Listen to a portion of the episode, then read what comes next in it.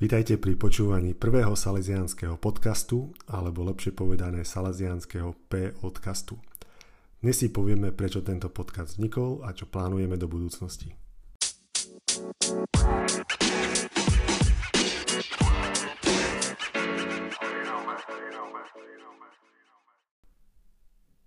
Don Bosco vraj povedal jednu vetu: pokiaľ ide o spásu duší, vrhám sa vpred až po hranicu nerozvážnosti. Začať robiť tento podcast pre mňa minimálne zaváňa nerozvážnosťou. Nápad tu síce bol už dávnejšie, ale seriózne sme sa o tom rozprávali asi pred týždňom. Zistili sme technické možnosti, vzniklo logo, názov, vymysleli sme tému, potom nám povedali, že tá téma asi nebude dobrá, ale že nejak by bolo treba začať a že najlepšie by bolo, keby začal direktor.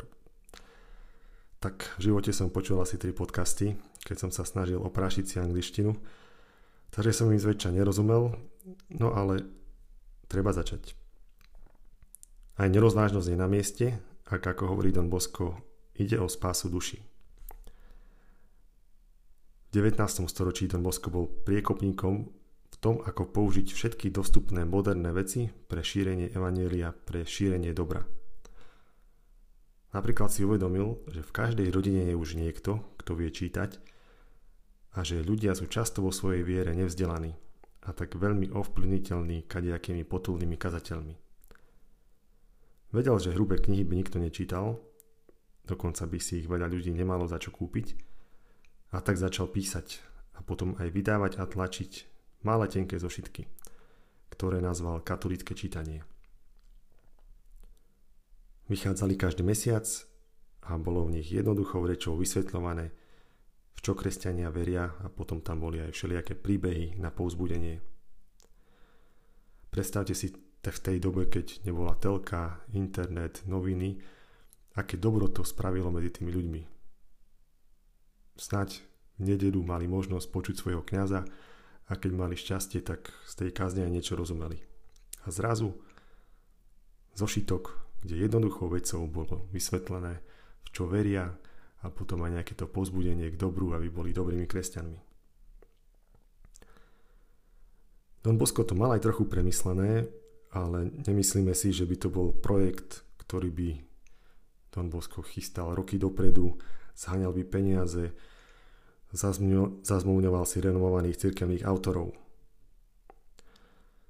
Stávalo sa veľakrát, že popri tej všetkej robote, čo mal, tak veľakrát text tejto brožúrky zbúchal v noci. Copyright tedy neexistoval, takže dal dokopy rôzne knižky, ktoré čítal. Mal veľmi dobrú pamäť, takže aj to využil na to, aby dal dokopy pekný text, ktorý mohol byť pre týchto ľudí povzbudením. Asi keby sme dnes hodnotili ten obsah, nebolo by to nič moc, ale v tej dobe to bolo niečo, čo ľuďom veľmi pomohlo. Don Bosco dal dokopy potreby ľudí, svoje osobné dary a do toho dôveru a odvahu Božiu pomoc. A tak si myslíme, že ak by Don Bosco žil dnes, takýmto podobným spôsobom by robil podcasty. Keď si to tak predstavíme, že nám hovorí: milí saleziáni, veď slúchadka a internet má dnes už asi každý, nič za to nemusíte platiť, dá sa to ľahko vyrobiť a nemusí to byť na vozoch či párnych vlakoch roznášané po celom Taliansku ako za mojich čas. Teraz máte pandémiu, nemôžete stretávať veľa mladých. Slúchadka majú v ušiach, v trolejbuse, na ulici, keď upratujú, dokonca aj keď sa učia či keď sa nudia. Môžu vás počuť, tak do toho. Takže skúsime ako Don Bosco aj cez tento podcast prinášať dobré veci, ktoré môžu povzbudiť. Ešte sa chcem vrátiť k jednej veci, čo Don Bosco povedal. Vrhám sa až po hranicu nerozvážnosti, pokiaľ ide o spásu duši. Spása duši, to je taký starodávny výraz, ale čo to znamená?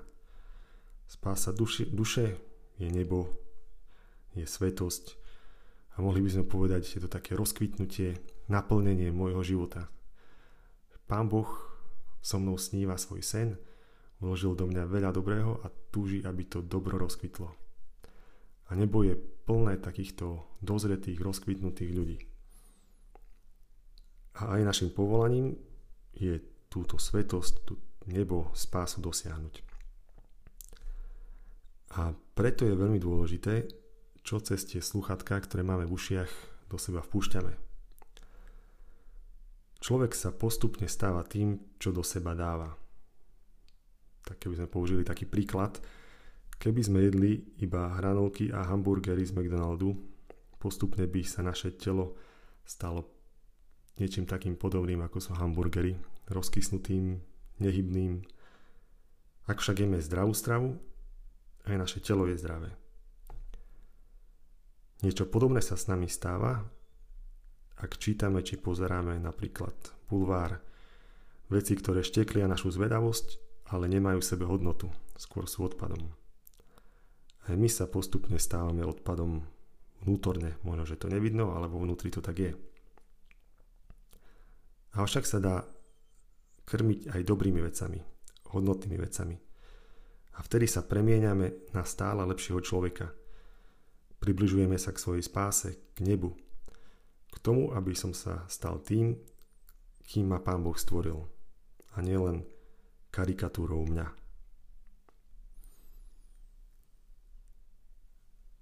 Tak postupne sa dostávame aj k druhej časti nášho podcastu, v ktorej chceme zodpovedať na otázky, o čom to bude, aký obsah môžete očakávať, pre koho to všetko tvoríme.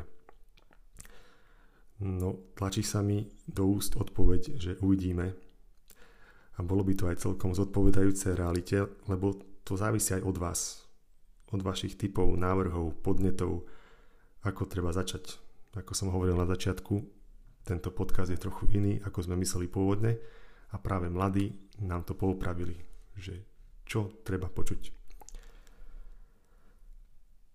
Chceme prinášať témy, ktoré nám pomôžu byť múdrejšími a rozumieť veciam. Veci, ktoré nemusia byť práve najľahšie, ale budú nás nútiť rozmýšľať a budú nás obohacovať. Svätý otec Benedikt dal dokopy spolu s ďalšími ľuďmi katechizmus Jukat, asi ho poznáte, a v jeho úvode píše také naliehavé slova. Študujte katechizmus, je to moje srdečné prianie. Tento katechizmus nie je pohodlné čítanie, neponúka jednoduché riešenia. Vyžaduje od vás nový život. Predstavuje vám odkaz Evanjelia ako drahocennú perlu, za ktorú, aby sme ju získali, treba dať všetko. Preto vás prosím, študujte katechizmus s vášňou a vytrvalosťou. Potrebujete poznať vašu vieru tak podrobne, ako ITčkár pozná operačný systém svojho počítača. Ako hudobník pozná skladbu, ktorú zložil. Musíte byť vo svojej viere zakorenení viac ako vaši rodičia, aby ste vedeli obstať pred výzvami a pokušeniami dnešnej doby. Ma veľmi oslovila tá naliehavosť Benedikta, ktorý nás všetkých kresťanov pozýva nielen k tomu, aby sme svoju vieru žili, aby sme sa modlili, ale aby sme svojej viere aj rozumeli. A potom je veľmi dôležité rozumieť aj svetu. V dnešnej dobe je veľa vecí, ktoré k nám prichádzajú a tvária sa ako pravda. Kým kedysi sme si mysleli, že čo je v novinách a v televízii, tak to je pravda. Dnes sa to už nedá povedať. Dnes je na každom človeku, aby si v svojej hlave tak usporiadal, premyslel, že či to, čo sa mu ponúka, je pravda, alebo sa to približuje k pravde, alebo naopak chce ho to manipulovať a odviesť od pravdy. Máme sa naučiť kriticky myslieť. Kriticky myslieť neznamená, že budeme kritizovať na všetky strany. Znamená sa to zastaviť, porozmýšľať, ísť pod povrch vecí, ktoré počujem, pozerám či čítam. Uvedomujem si, že na jednu vec sa dá pozerať z rôznych pohľadov a neurobím tú chybu, že svoj pohľad si vyberiem a ostatné bez rozmýšľania zavrhnem. Kriticky myslieť znamená aj zdokonaľovať vlastný cit, presnosť vo vyjadrovaní. A to si vyžaduje tréning.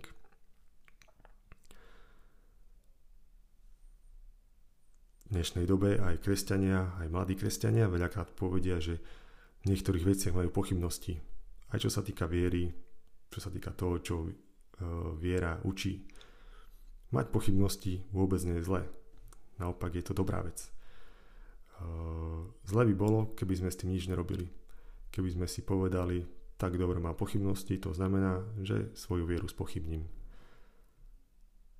Ak máme aj pochybnosti, práve nás to pozýva, núti hľadať, čítať, študovať, rozprávať sa.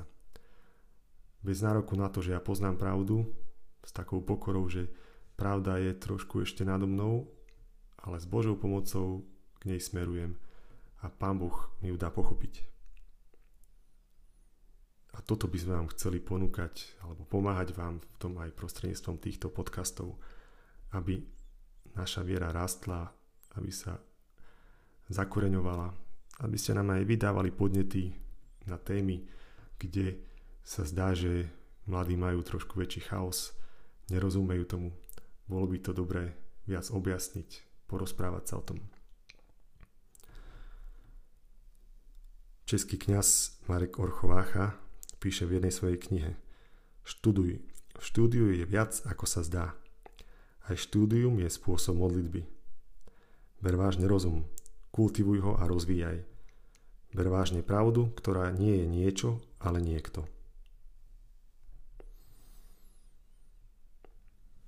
Tak som sa to rozhovoril a ešte som nezodpovedal na otázku, že čo konkrétne nás v tomto podcaste najbližšiu dobu čaká.